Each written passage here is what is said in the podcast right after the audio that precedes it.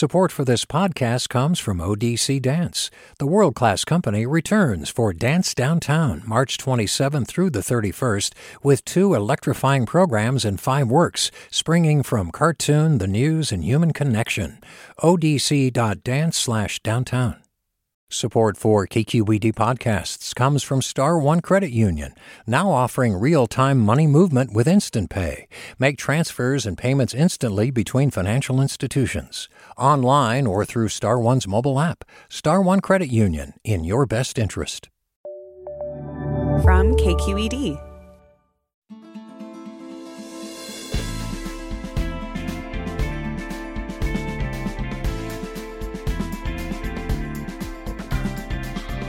From KQED in San Francisco, I'm Alexis Madrigal. We've got election day tomorrow, but living in a democracy is more than just a vote on a particular day, right? Elected leaders take office and then they hear from their constituents and at least theoretically represent their district. In the Bay Area, this participatory politics, the part where the people go to meetings, send in feedback, etc., can sometimes seem excessive. Muni, for example, noted that a small change to parking near bus stops in San Francisco would take seven years to implement because of the number of public hearings required. So today, we tackle civic engagement here in the Bay Area and beyond. Can there be too much of a good thing? That's all coming up next after this news.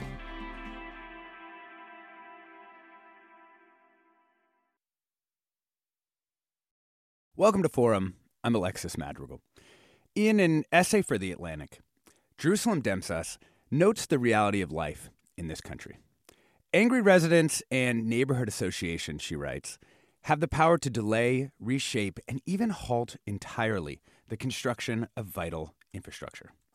Community input processes, she argues, have spun out of control, having been hijacked by the small groups of residents who veto projects for, quote, reasons that range from the sympathetic to the selfish. It was not always the case that local residents had this kind of a say in the workings of government and their communities, and we'll get to that history in this show because it's an important one. But it is the case now. Here to talk about why she doesn't think it should be, we're joined by Jerusalem Demsas, staff writer at The Atlantic, previously worked at Vox, as well as on climate change policy research. Thank you for joining us, Jerusalem. Hi, yes, thanks for having me.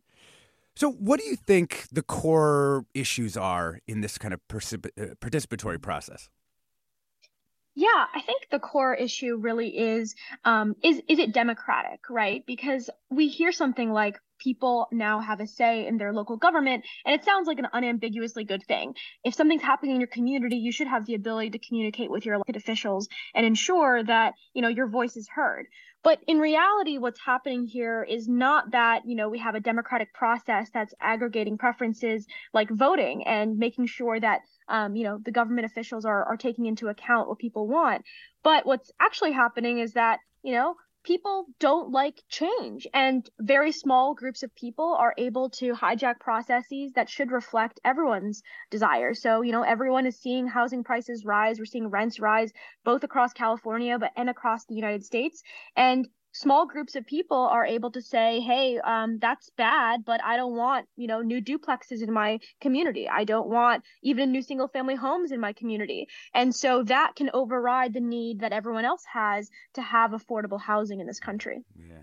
I mean, immediately when I think about with this topic. Like the objection that comes to mind is like, but what about urban renewal and these kind of mid-century days when freeways are rammed through neighborhoods, uh, and you also have you know large-scale destruction of different types of, of housing in the name of kind of urban redevelopment.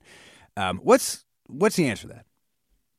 Yeah, I think there are a couple of things. One is that these processes are not being used by, um, you know, the downtrodden, marginalized communities that we're most concerned of most of the time, right? Like when we think about the kinds of people that are able to hire, uh, uh, you know, a lawyer, have that person on retainer and say, I'm going to sue the state or a developer or, you know, look up obscure environmental regulations or, um, you know, other state statutes that I can use to impede uh, what's going on in my community. Those are not individuals who are, um, you know, the most sympathetic cases that we're talking about here. So I think the first thing is to recognize that these processes are not being used um, in most cases by people who we think of as not having a voice in government already. These are people who do have a voice in government already, having that voice even more amplified um, in in this case. And secondly, I think it's the question of how do we want people's um, preferences to be heard by the government. Because i think the most important thing here is that during urban renewal and during a lot of these um, in, the, in the worst cases when the government really tramples over um, individual rights and and preferences on the ground um, often and sometimes even in the name of the, of the quote greater good what we see is that people don't actually have real democratic representation. They don't have access to the ballot box. They don't have access to voting. Their elected officials at the local level don't really feel accountable to people in their communities and I think it's obviously important that we make sure that that happens, whether by increasing access to the ballot or developing um, you know better uh, um, political participation mechanisms um, at the state level to ensure that people's voices are are recognized and not ignored but that's different than saying you know anyone can have any objection and therefore uh, a new you know, homelessness shelter cannot homeless shelter can't be built for 10 years and it costs the state five million dollars to do that. I mean, that's just a system in which we're not actually um, creating democratic outcomes. We're just allowing a small group of people to hijack the process. One, you know, around here, um, housing is the obvious place where this has kind of gone wrong. But I want to talk a little bit about transportation. I mean, you have some numbers um, in your stories. You've done a, a, few stories on this. You know, our central subway here uh, in your story, the the cost that had been tallied was nine hundred and twenty million dollars a mile, whereas a project in Paris, which you would think would be of comparable expense, went for just one hundred and sixty million dollars a mile. And there's kind of similar examples of other American cities and corollary cities uh, in in Europe. I mean, these are other rich Western democracies where the price is like much much lower. Is you think participatory processes like these, the ability to, for many different types of citizens to kind of veto or slow down uh, these projects, are responsible for a big chunk of that, or just like a little chunk of that difference? I think they're responsible for a very large chunk of that difference. And I want to be clear here that it's not just um, very rich Western liberal democracies that are doing better than us on building um, rapid rail infrastructure like subways. Um, it's also countries that are a lot poorer than us um, that are doing this as well. I mean, Istanbul, uh, we're seeing Italy, we're seeing, um, you know, uh, uh, Spain, these are leaders on building rapid rail infrastructure much faster than we are. And we have a lot more money than they do. We have, um, in many cases, uh, we have fewer labor protections. We have fewer environmental protections. I don't think anyone could say that Italy is unconcerned with historic preservation. Um, and, uh, you know, they're still able to care about all of those things and still build infrastructure, transit infrastructure at a much um, cheaper rate. And I think I think it's really important to recognize that it's not just, you know, the cases that are obvious, right? You hear about a very wealthy community um, wanting to block high speed rail or a, a, a, new subway station being opened near them. And that becomes really clear to people. What I think is really interesting that researchers have also found is the way that government preemptively tries to avoid that conflict by taking really expensive uh, um, uh, uh, policy decisions. So, you know, instead of saying, you know, we want to make sure to build the best transit system we can, that means we want to service people in dense locations. You want to get people from where they actually are working to where they live, to where they play, to where schools are. Instead, you say it's too much work to try to go through all these community input processes. So instead, we're just going to build these train lines um, you know, along existing freight rail lines, which don't mm-hmm. actually go to where dense communities are. And so it's not actually providing a real valuable service to people. So in addition to uh, not actually, uh, you know, being what people need, you're actually driving up a bunch of costs there because people are spending a bunch of their time, um, policymakers spending a bunch of their time trying to avoid conflict instead of just building the best service possible um, for people. And I think this really, this fear of conflict with, um, you know, what they're commonly referred to as NIMBYs, not in my backyard folks, has really shaped, I think, a lot of what's going on within, um, you know, public uh, servants' offices. And you hear this a lot that uh, people don't want to deal with this kind of conflict, which can become very interpersonally um, dramatic, where you have people yelling at you as you try to try to do your job and build not just infrastructure for housing or, or transit, but also often environmental infrastructure. And that shapes how you choose to go about it. Maybe you're not that innovative with what you're doing. Maybe you don't try, um, uh, you don't try to go around and, and find the best outcomes here because all you're spending your day doing is dealing with the potential for um, a really bad um, flare up from the community. And so I think that that's, that's a real problem. Yeah. We're talking about civic engagement and participatory processes in our democracy and how they may or may not have be working. Uh, we're joined by Jerusalem Demsas, staff writer at The Atlantic. And I want to add Paul Sabin, who's a professor in the Department of History at Yale. Sabin is author of Public Citizens The Attack on Big Government and the Remaking of American Liberalism. Welcome, Paul. Uh, thanks. Thanks for having me on the show.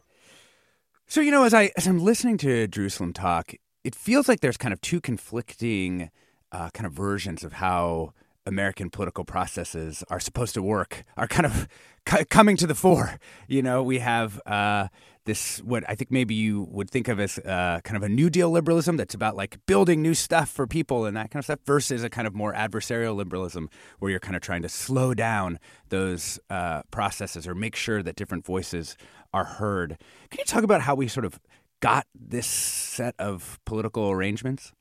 Sure. Yeah. Great. Uh, yeah, you really set it up well in terms of the tension between these two aspects of liberalism coming out of the uh, you know post World War II period. You know, that's a 1950s and 1960s. You know, as you mentioned, you know, urban redevelopment with the highways, but you also have uh, a whole range of different ways that the um, kind of a, a newly uh, expanded and empowered government was uh, deploying science and uh, technology, and that included things like pesticide spray programs uh, that Rachel Carson famously advocated against, and uh, you know, as you said, the highways. Um, most famously, I guess, and dramatically, you you have government uh, undertaking sort of bureaucratic initiatives uh, in the as part of the national security process of things like atmospheric testing of nuclear uh, weapons. Mm-hmm. Uh, and I think that out of uh, out of all this, um, you know, you, you got the idea that, that, that government couldn't necessarily be trusted, mm-hmm. and uh, the idea you you got the idea of an act that maybe you needed active citizens to uh, speak up and represent a public interest uh, in administrative forums that were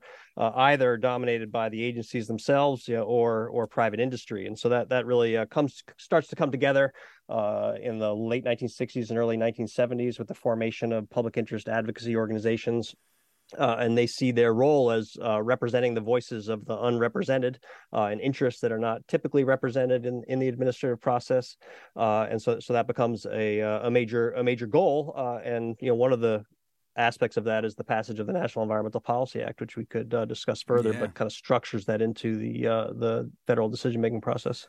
Well, and like you see this as a as a good thing at first, right? I mean, within this context. Well, I mean, I think you can certainly see many ways in which it was an, uh, a necessary uh, necessary thing, and, the, and that that that uh, uh there were a wide range of interests uh, and values and constituent you know communities that were not being adequately represented uh, in the process uh, and you know people like Ralph Nader and others you know are uh, are kind of criticizing Congress and the agencies for basically being captured by private interests uh, and serving the uh, the agencies that they're supposed to be regulating uh, so you have a, a, you know a, power industry serving the power companies a nuclear you know regulatory board serving nuclear power mm-hmm. and and they and, and they they sort of assert that these other other interests need to be represented in the process so so yeah, I, th- I, think that it was in some ways inevitable that there will be pressure against uh, against, against that dominance of the policy process, uh, both by sort of not very accountable agencies uh, and and also the industries that were uh, were were increasingly dominating them. Yeah. We're talking about the development of civic engagement and participatory processes in our democracy. We're joined by Paul Sabin, professor in the Department of History at Yale and the author of Public Citizens The Attack on Big Government and the Remaking of American Liberalism, as well as Jerusalem Demsas, whose stories in The Atlantic inspired this uh, show. We'd love to hear from you. Simple question Would we be better off with more or less community input in these processes. Give us a call, 866 733 6786. That's 866 733 6786. Twitter, Facebook, Instagram, or KQED Forum. I'm Alexis Madrigal. Stay tuned for more after the break.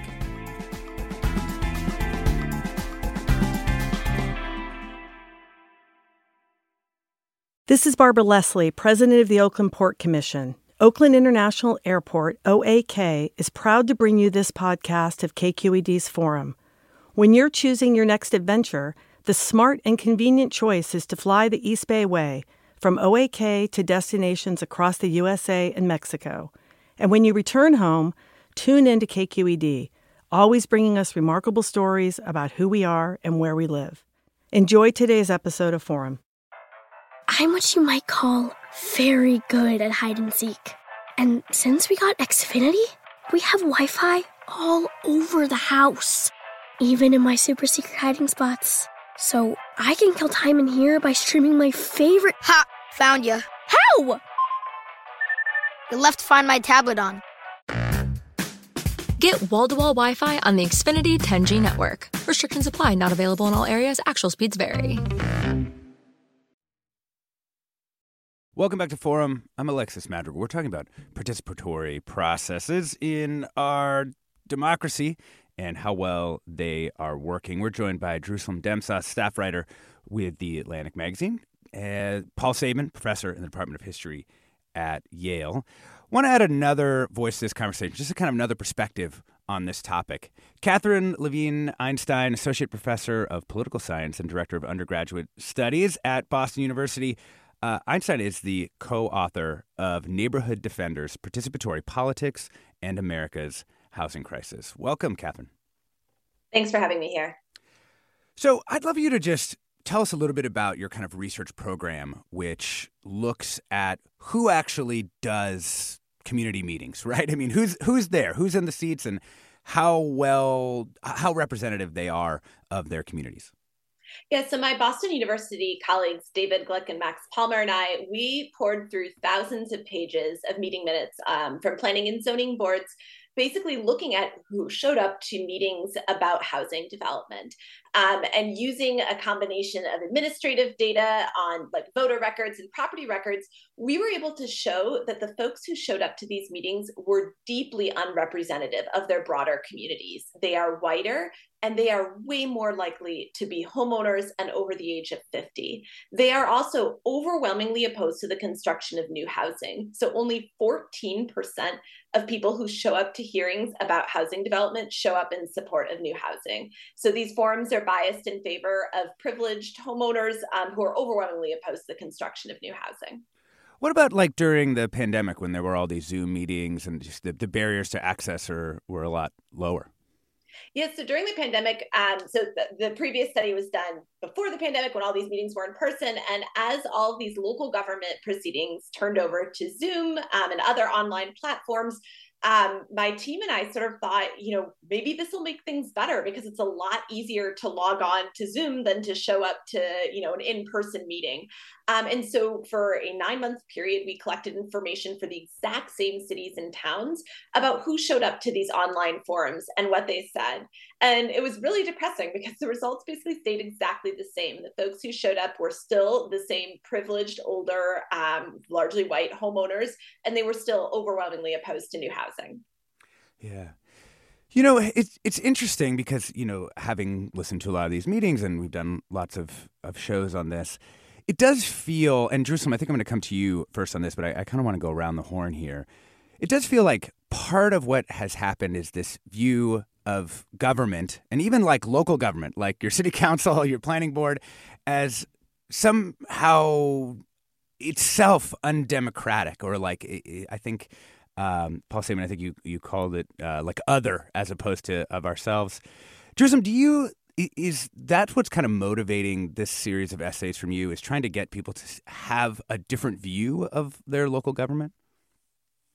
Yeah, I think it's really important to realize just how, um, you know, uh, uh, how how strange local government really is in the United States. I mean, it's first of all, it's like an outlier. Um, most other nations don't do government this way, and and secondly, I think it's just to recognize that it's not about vilifying individual people who work in in local government, but to see how the incentives work when you um, look at how local government actually functions. So you know, at the state level, people may vote, and I mean, we're all going to be voting tomorrow um, on you know a bunch of different things including you know whether the state's going well like is is you know is the economy going well are jobs going well is housing affordability an issue? But we don't conceive of our local governments as being responsible for those types of things right? Like i don't like think of my uh, well i do but like many people often don't think of their um, mayors or their city council members or people on the zoning board as being responsible for whether or not wages are rising or you know whether or not you know there's enough housing um, in their community and housing affordability. They, they they they they turn to higher levels of government to deal with that.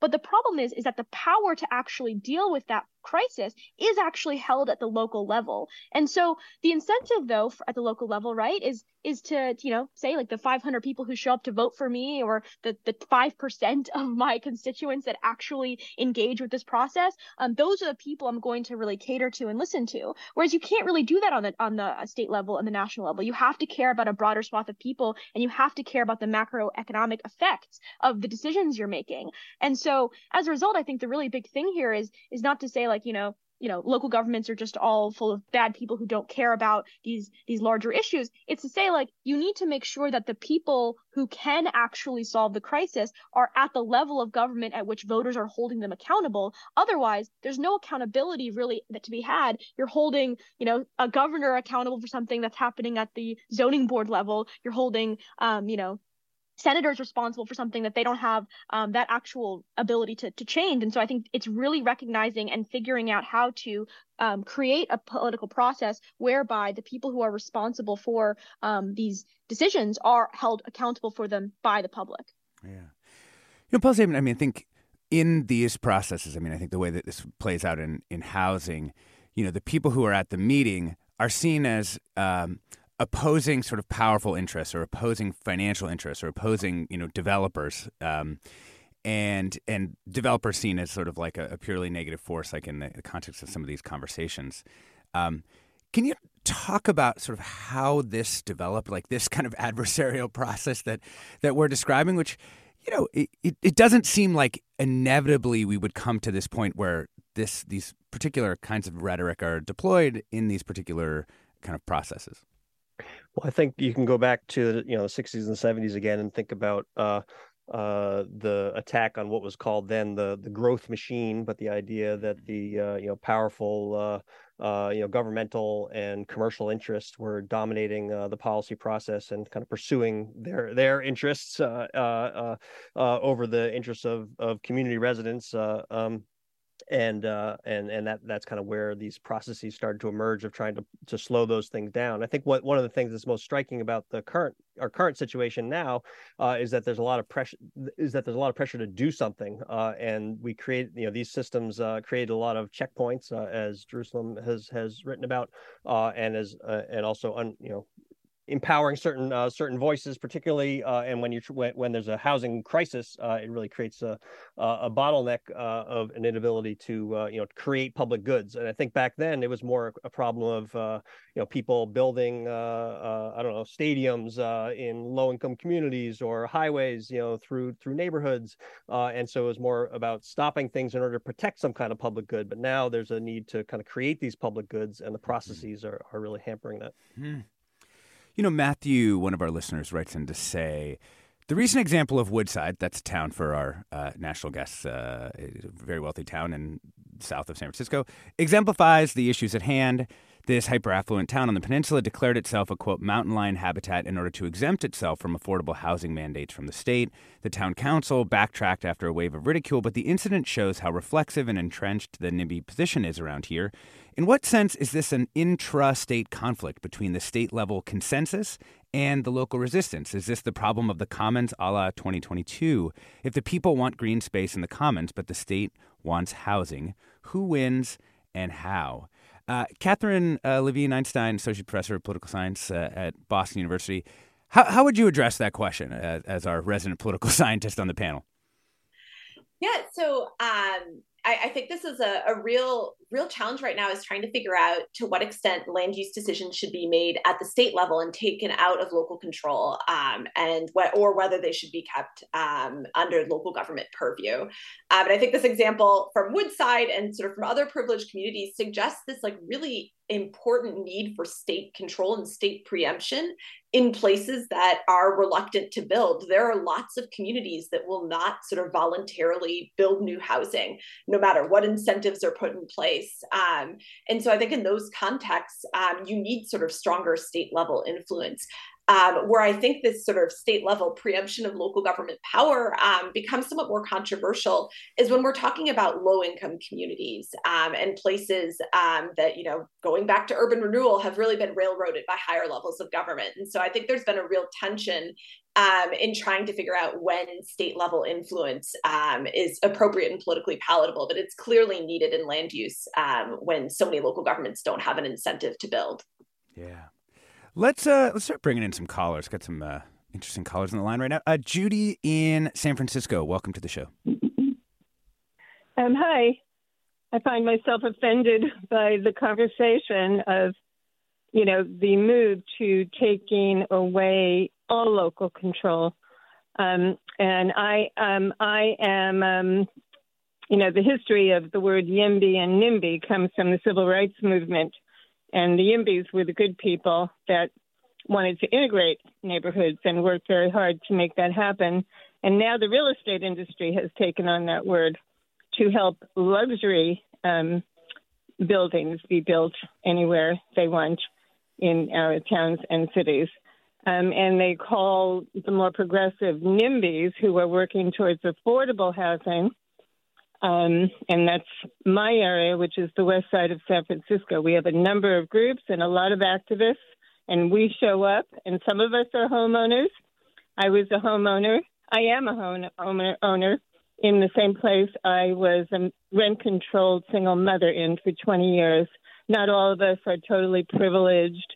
The way you frame it is just really, really disgusting. Well, Judy, can I ask you this? How much affordable housing has been built on the west side of San Francisco in the last, say, 10 years?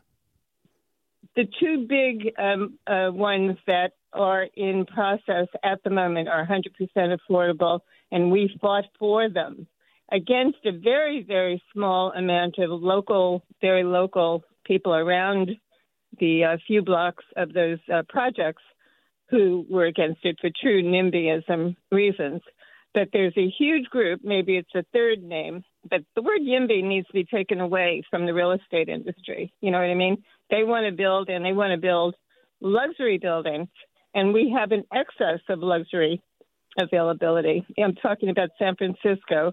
Um, and I'm talking about living on the west side for me. Um, and um, when that first happened, um, where they took, there is no reason for YIMBYs and the amount of YIMBYs that are out there to be so um, aggressive about wanting to build and save rich people and make sure they get places to live. That's how I see it, with a very, very small percentage required because people like me, who they are calling NIMBYs, fought for afford, an affordable percentage in all building projects. Yeah. They didn't fight for that. YIMBY people didn't. They're fighting for luxury apartments or even market rate. But market rate is luxury today. Working class people can't pay well, those uh, four thousand dollars a month. Judy, really appreciate. And and uh, we have a lot of groups on the west side. It's framed in the national papers and even locally. The Scott Wieners, he, um, every politician knows that if they go for the YIMBYs, they will have the support and the money for their campaigns from the real estate industry, and many um, of our politicians are going that way at this point. Instead of fighting for the good fight, we need housing for working class and the very poor in in our cities, probably LA as well, and Sacramento and San Jose. And it's a terrible shame that the research is being done and it's very slanted. Well, Judy, thank you for your perspective. Really appreciate you bringing that perspective to the conversation, which I know is a is a, is a big chunk of uh, our listenership and of the of the city and of the of the region. Um, Jerusalem, I know that you've been in these trenches talking about these issues for a long time. How how would you respond?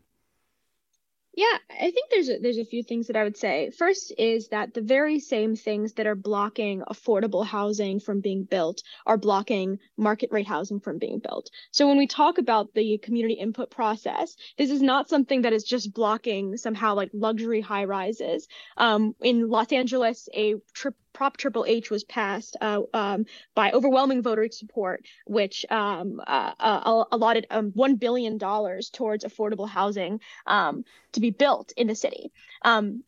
That was passed in 2016, I believe. And, you know, f- four years after that, when I looked at it, like, no, yeah, I looked at it in 2020, um, more has been built now. But for four years, I talked to affordable housing developers in Southern California who would tell me repeatedly that community input processes were stopping them from being able to build these affordable housing units that had been created and financed um, for uh, um, pe- by people in uh, Los Angeles. Um, it had been approved by people in Los Angeles for affordable housing, and it's the same stuff. Like it's the same zoning requirements, it's the same community input process, it's the same power that is distributed to people um, who already have a large voice in the system. So I think that's the first thing here is that affordable housing and market rate housing are being stopped. But the second thing that I'll say is like is that I find it very bizarre that many 90% of Americans live in quote unquote market rate housing, which means that they bought it they bought it at the on the private market and yet there's this kind of vilification of of this new housing um, being built at all and I think there's a there's a few things going on here. One is that people don't see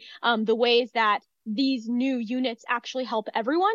Um, when you think about how new housing units come onto the market, there's two ways, right? Like one is that a new housing unit is built, and the second way is that an, a housing unit that's already occupied um, gets becomes vacant and now is available for other people to access it. I think most people in their lives have lived in not just new places; they've lived in. I'm currently living in an apartment that other people have lived in before. I've only ever lived in houses that other people have lived in before. I don't think that that is somehow um, a bad thing. I think that when new housing gets built, it means that people who can afford it will go live there and they will empty out units that exist um, uh, uh, uh, already and make it possible for other people to move into those places. And this isn't just theoretical. There are studies after studies after studies in different locations, looking at different types of supply shocks, looking at different economic conditions that find repeatedly that when you build new housing, even if you are building these luxury high rises, you are making it possible for more people to live there and you are having a positive effect on rents um, and, and bringing those down. And I think this is just something that is very unintuitive for people um, because, of course, when you look around your community, you see tons of different things coming up. You see a bunch of new construction of, of uh, units that maybe you, you feel like you can't afford that aren't accessible to um, um lower income folks. And you feel like that is not serving you. But I, I just really want to stress here that for the majority of human history, the way that affordable housing has been created is that people vacate existing units and make it possible for other people to move into them. And for the decades now, we've made it impossible for people, wealthier people, to vacate those units. Um, and now you see really wealthy people from New York City to DC to Boston living in really old apartment buildings, living in really old housing units that should have filtered to become more accessible to new home buyers, to younger people, um, to people who don't have access to high paying jobs. And those are being hoarded now. And so I do think the vilification of new buildings is really misplaced and is, is a big part of the problem. You know, Paul Sabin, uh, professor of history at Yale, you know, one of the things I, I think I'm picking up on, on in this conversation is that people maybe with similar kind of politics on the front end from kind of different generational uh, perspectives are kind of coming to a different uh, set of policy prescriptions about how to get to the same ends that I'm, I'm actually pretty sure Jerusalem and Judy probably agree on that they want like integrated communities with lots of affordable housing. I think that's uh, partly true, and there are some different attitudes towards uh, towards private developers. For example, uh, you know, Jerusalem I think articulates a more recent uh, idea, uh, whereas I think in the 60s and 70s there's a lot of hostility to private developers, uh, as I was saying before. Um, but I think that the other, you know, the, I think another thing that's going on here just is the the the mismatch that's you know gotten accentuated over time between um, efforts, you know, in a in a state like California to uh, to preserve certain kinds of qualities uh, of life uh, and residential communities uh, with uh, you know the way in which that's become you know out of out of out of match with the population growth in the state uh, and it's really putting pressure to try to reimagine or you know create a new vision for what communities could look like that isn't locked into the kinds of residential developments that might have existed you know decades ago and I think that that's where the pressure to change you know is really coming from mm-hmm. and there's resistance to that and I'm not sure that there's a clear you know that you know, that that uh, that's part of where the mismatch is. I yeah.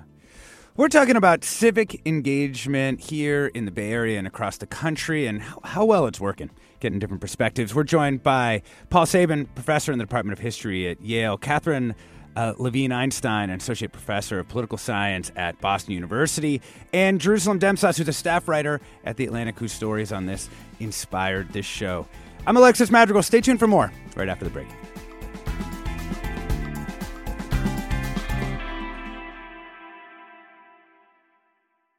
This is Barbara Leslie, President of the Oakland Port Commission. Oakland International Airport, OAK, is proud to bring you this podcast of KQED's Forum. When you're choosing your next adventure, the smart and convenient choice is to fly the East Bay Way from OAK to destinations across the USA and Mexico. And when you return home, tune in to KQED, always bringing us remarkable stories about who we are and where we live. Enjoy today's episode of Forum. I'm what you might call very good at hide and seek. And since we got Xfinity, we have Wi Fi all over the house, even in my super secret hiding spots. So I can kill time in here by streaming my favorite. Ha! Found you. How? You left Find My tablet on. Get wall to wall Wi Fi on the Xfinity 10G network. Restrictions apply, not available in all areas. Actual speeds vary. Welcome back to Forum. I'm Alexis Madrigal. We are talking about civic engagement here in our democracy and different participatory processes that have uh, developed over time and how well they're working. Joined by the Atlantic's Jerusalem Demsas, Boston University's Katherine Levine Einstein, also, also the author of Neighborhood Defenders Participatory Politics in America's Housing Crisis, and Yale's Paul Sabin, who wrote the book Public Citizens The Attack on Big Government and the Remaking of American Liberalism. Um, Going to go back to the phones, and we have a nice uh, case study here. Kalima in Daly City, welcome. Hi, um, my name is Kalima. I'm on the board of the Jefferson Union High School District um, here in Daly City. We just finished our workforce housing, um, which has been 120 units for our staff. And we have about 10 acres of land that we wanted to use to raise money for the district, so leasing the land out for market rate development. We would make money off the lease there would be housing, helping the Daly City meet its RHNA numbers. We thought it would be a win win situation. I was so naive. It has been a nightmare um, with a handful of residents, some who don't even live in Daly City, who just made it their mission to try to stop it. And a lot of the things that you were saying is resonating with me, just being vilified for building market rate housing, even though it does have an affordable housing component, but just the fact that we're building market rate housing um, it's like the evil empire, which I don't understand when we know that housing is a huge need. And that's the reason why most of our teachers couldn't afford to live here because there's not enough housing. So the influx of public record requests coming to all of our meetings, petitions, I mean, that have gone across the United States and signers from around the world. We're a district of 4,000 students, and it's just been embroiled in this you know, when the vast majority of people who live here are fine with it, no one has ever come to the meeting and said, don't build the housing who lives here. So it's just, it's been really frustrating. Oh man, Kalima, I think that experience is is one of the things that's kind of changing the politics around um, some of, of these developments. Do you think it's going to end up happening, Kalima? Um, I am willing to continue. I know that this is a good idea. I know that this is something that will help our district. It'll help our community um, even if they include this housing development, which would be 1,200 units of housing, um, the, the city will still have to find other ways to meet its RHNA. So this is a third of the city's RHNA right here, built on a school property that is not going to affect any of their neighbors. There's no neighbors. If you know how high schools used to be built, they're kind of recessed. Mm-hmm. So it's like the perfect place. If you don't build 1,200 units of housing here, where do you build it in Daly City? Yeah. Um, so I'm going to keep pushing forward, and I'm hoping that we can continue to get city support. But the fact that we have to do this much level of extra work for a handful of people who really can't speak to why they don't want it, they just don't want it. Yeah. Also, if you heard uh, Kalima saying RHNA, that's Regional Housing Needs Assessment, right? That's how much housing each uh, community in the state is supposed to build. Um, thank you so much for sharing that experience, Kalima. Um, really, just like kind of uh, a, a, perfect exemplar of the kind of situation that we're that we're talking about. You know, um, Katherine Levine Einstein. I know that you've done work. You know, you heard her story from from Daly City and how difficult this has been, and and just the the different roadblocks that that they've encountered. Do you have ideas for how we could maintain what feels like the good things that you know Paul Sabin was talking about earlier? That these developed for a reason. These developed because historical circumstances sort of called called them forward and the, the need for them, but that also maybe deal with some of the problems we're hearing too. Yeah, so I think we really need to move away um, from an approval system that is essentially done on a project by project basis. Um, because when we ask people from the community to gather for an individual housing development, it inevitably incentivizes opponents to show up because a new housing development has all sorts of concentrated costs like construction noise, changes in views that just really are motivating um, to people nearby. Um, and in contrast, it's comparatively harder for each individual project to attract supporters for whom the benefits might be quite diffuse. And so I think, as much as possible, we need to be moving these types of community conversations to be at a minimum at like the city level. So we can talk about maybe city level rezonings and then allow new developments to be built by right so they don't have to go through this ad hoc process. Um, so I think that's sort of one thing. Um, I think another big challenge that this, um, you know, really important story from Daly City illuminates is the deep unpopularity of developers. Um, so there's actually mm. survey data from big cities that shows that developers are as unpopular as Donald Trump in these like very liberal cities. And so I think um, that's something that pro housing advocates are really going to have to reckon with the deep distrust, um, again, with a deep historical legacy of private developers um, in these communities. You know, I also wanted to give you a chance to address uh, just one comment from Sean, who writes in to say, uh, older privileged homeowners question mark. That makes it sound like my wife and i did not work hard to buy our home. It was not given to us. We had to sock away money and negotiate a mortgage which we must pay every month. As homeowners we have a very strong interest in the future of our community and maybe that's why we show up to the table to ensure our future. Do we not get a say uh, in our community. And I, you know, I just want to note, you know, Sean, I don't think we're trying to take anything away from from homeowners out there, but I also just want to g- give you a chance to address uh, Katherine, the, the kind of the in, the inside of that question, which is essentially maybe there's a reason that homeowners show up when other people don't because they care more about their community. That's I think what Sean is trying to say. Yeah, absolutely. And this is, um, you know, essentially the the central tenet of like this home voter hypothesis, um, which articulates this idea that homeowners are going to be you know more invested in their local communities and therefore we should expect them to show up more in local politics and maybe they should even have more of a say.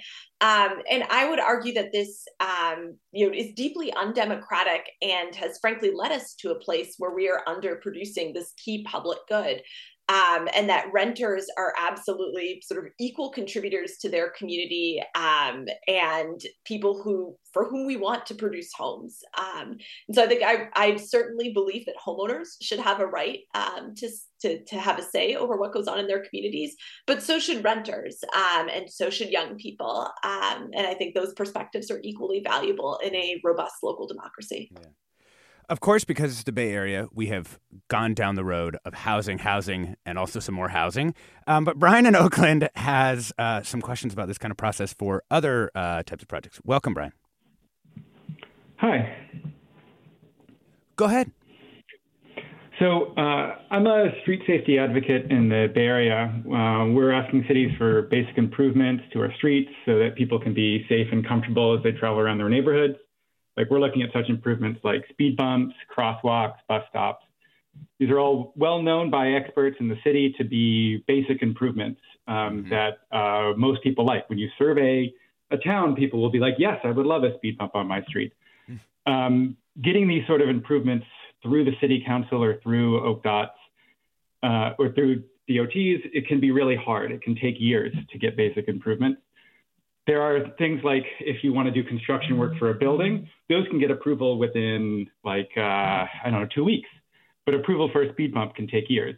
Mm. So, how do we uh, kind of improve the process so that neighborhoods can get the uh, improvements that they uh, want without having to go through years of process, like needing to get two thirds of their neighbors, especially if they um, don't have the time or are working on other things like um, like their jobs.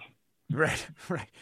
Brian, thank you uh, so much for for that question. I mean, Jerusalem, this is kind of like this this overhead. I mean, I'm sure if I was an economist, which I'm not, I might call it a tax uh, on communities in, in trying to do kind of basic improvements because so many different types of projects that are kind of civic improvements now have processes that have built up over the years to to be really quite a high bar. Yeah.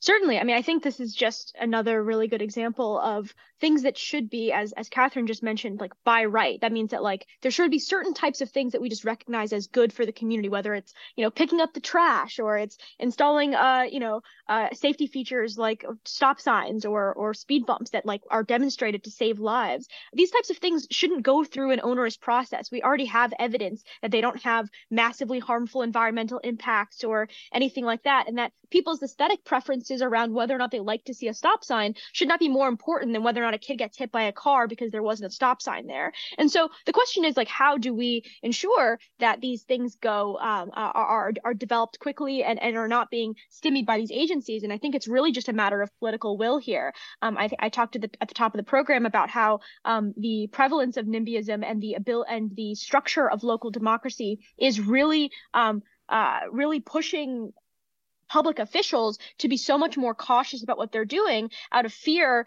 um, that they're going to have to deal with this kind of backlash that is really just personally difficult, but also just like onerous to deal with um, on, on, a day-to-day job level. Mm-hmm. And that's, I think, a really a really big big big big part of this um, and i think i'd also say here that like you know uh, i know paul mentioned um, the national environmental policy act in california there's a state level of equivalent called CEQA. Um, yeah. CEQA. Yeah, exactly. And and CEQA has been used to block things like bike lanes and and to to to protect things like parking lots. Um, these are regulations that are stopping things that communities really want and really need from happening. And there needs to be, I think, re- a real overhaul of how these how these laws work. You know, to your uh, point, Jerusalem, Aaron writes in to say, I'm a local elected official and I really appreciate this conversation. One thing your discussion adds that is not discussed often enough is the importance of how elected officials view their role. As mentioned earlier, the NIMBY perspective is vastly overrepresented in every meeting, so what will often decide the vote is how sensitive the city council is to the loudest voices versus how much responsibility they feel to act on their own idea for what is right. Given the structural imbalance of who shows up, I think far more electeds need to do more of the latter. That isn't easy. I personally receive plenty of insults because of my votes, but it's hard to it's a hard step that needs to get made to actually get uh, more housing. You know, um, Paul, I think what I want to come back to you on is there are clearly good and important things about having participatory processes. I mean, I can think, you know, environmental justice leaders, for for example, uh, I think use some of these tools and, and, and processes to stop projects that might be harmful to their communities. Do you see ways that these processes could be redesigned, reimagined, or are there historical parallels where this kind of stuff was working better? Not urban renewal and maybe not the kind of situation we're describing now, which I think most people would agree is a bit dysfunctional, but somewhere in between those those two eras.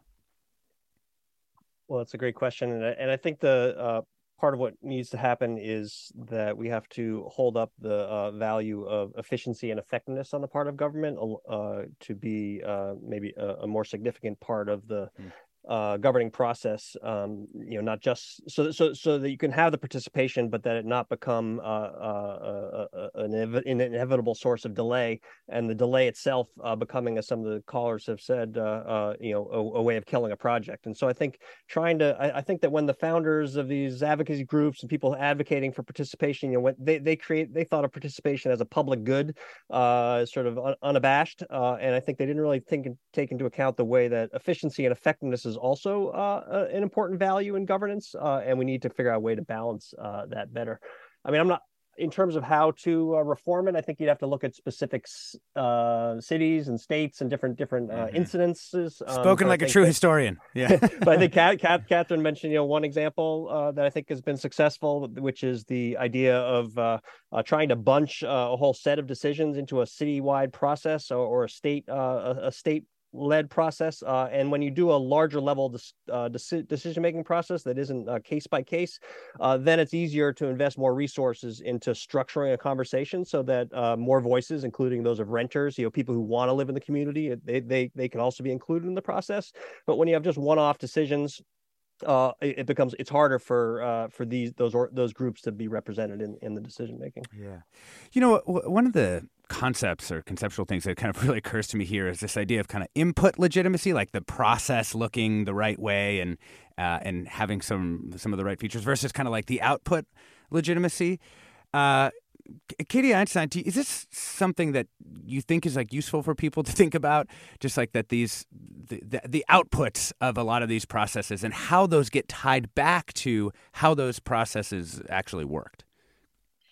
Yeah, no, I mean, I, I think um, both for members of the public and for public officials, it would be really useful um, to have a greater emphasis on um, sort of better understanding how the process is actually contributing to measurable outputs in the community, whether it be bike lanes or other street safety initiatives or new housing um, I think all too often, and I'll say this as I had the personal experience of serving on one of these planning boards in um, my town.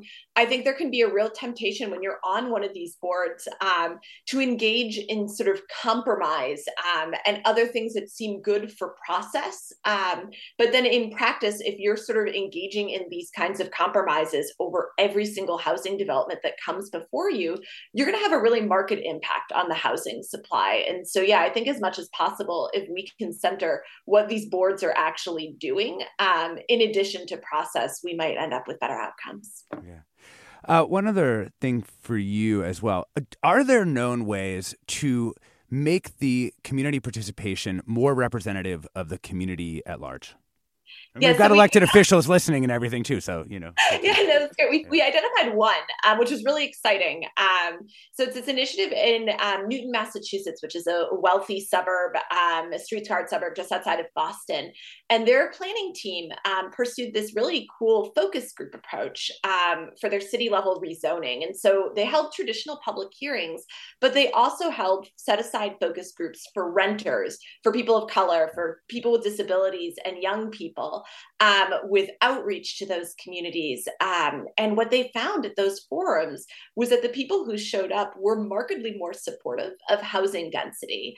Um, and they also, you know, going back to your question about process, they also felt like the process was really fair. A number of the people, from particularly the renters and the um, people of color focus groups, said that they had actually never participated in local politics before because when the traditional voices get loud um, at public hearings, they felt like they they could they didn't have anything to contribute, um, or they just had never shown up at all because um, no one had asked them.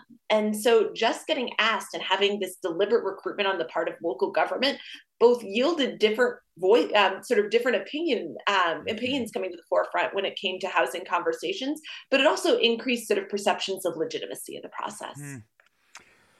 Jerusalem, with our you know last minute or so here, I just wanted to give you know you've been thinking about this a lot clearly, and what do you see as perspective? Uh, you know, maybe not solutions, but just reforms.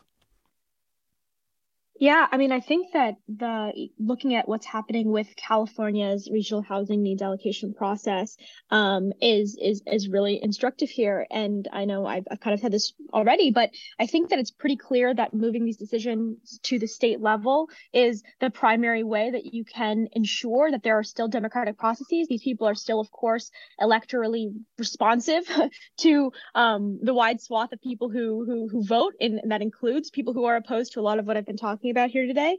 But they have a broader mandate and they have the ability to think um, regionally and to think um, on a statewide level and not just what am I doing to serve my immediate community and not really thinking about the broader implications of that. So I think of the big takeaway here is just um, we we have to think clearly about what is actually providing for democratic processes and democratic outcomes. Um, I think one of the best PR coups uh, of, of, of participatory participatory democracy is is the name, um, and that it's not actually providing the kind of democratic outcomes that anyone thinks are reasonable, especially when you look at the kind of research that Katherine's done about who is showing up. And um, you know, I think it's really great that there are processes like what's going on in Newton. I think I've heard of things now where local governments are using survey data even to try and get a better sense of what their community really wants. But at the end of the day, here, I think it's really important to recognize that it shouldn't be in anyone's, uh, uh, it shouldn't be required to engage in your local government repeatedly to get access to basic services. You shouldn't have to think about these issues to make sure you get housing. Yeah. We've been talking about the infrastructure of civic engagement here. We've been joined by Jerusalem Demsas, a staff writer at The Atlantic Magazine, Katherine Levine Einstein, Associate Professor of Political Science at BU, and Paul Sabin, a professor in the Department of History at Yale. Thank you all so, so much. I'm Alexis Madrigal. Stay tuned for another hour of Forum Ahead with Mina Kim. Funds for the production of Forum are provided by the members of KQED Public Radio, the Germanacos Foundation, the Generosity Foundation, and the Heising Simons Foundation. This is Barbara Leslie, President of the Oakland Port Commission. Oakland International Airport, OAK, is proud to bring you this podcast of KQED's Forum. When you're choosing your next adventure, the smart and convenient choice is to fly the East Bay Way from OAK to destinations across the USA and Mexico. And when you return home, tune in to KQED, always bringing us remarkable stories about who we are and where we live. Enjoy today's episode of Forum. I'm what you might call very good at hide and seek. And since we got Xfinity, we have Wi Fi all over the house, even in my super secret hiding spots.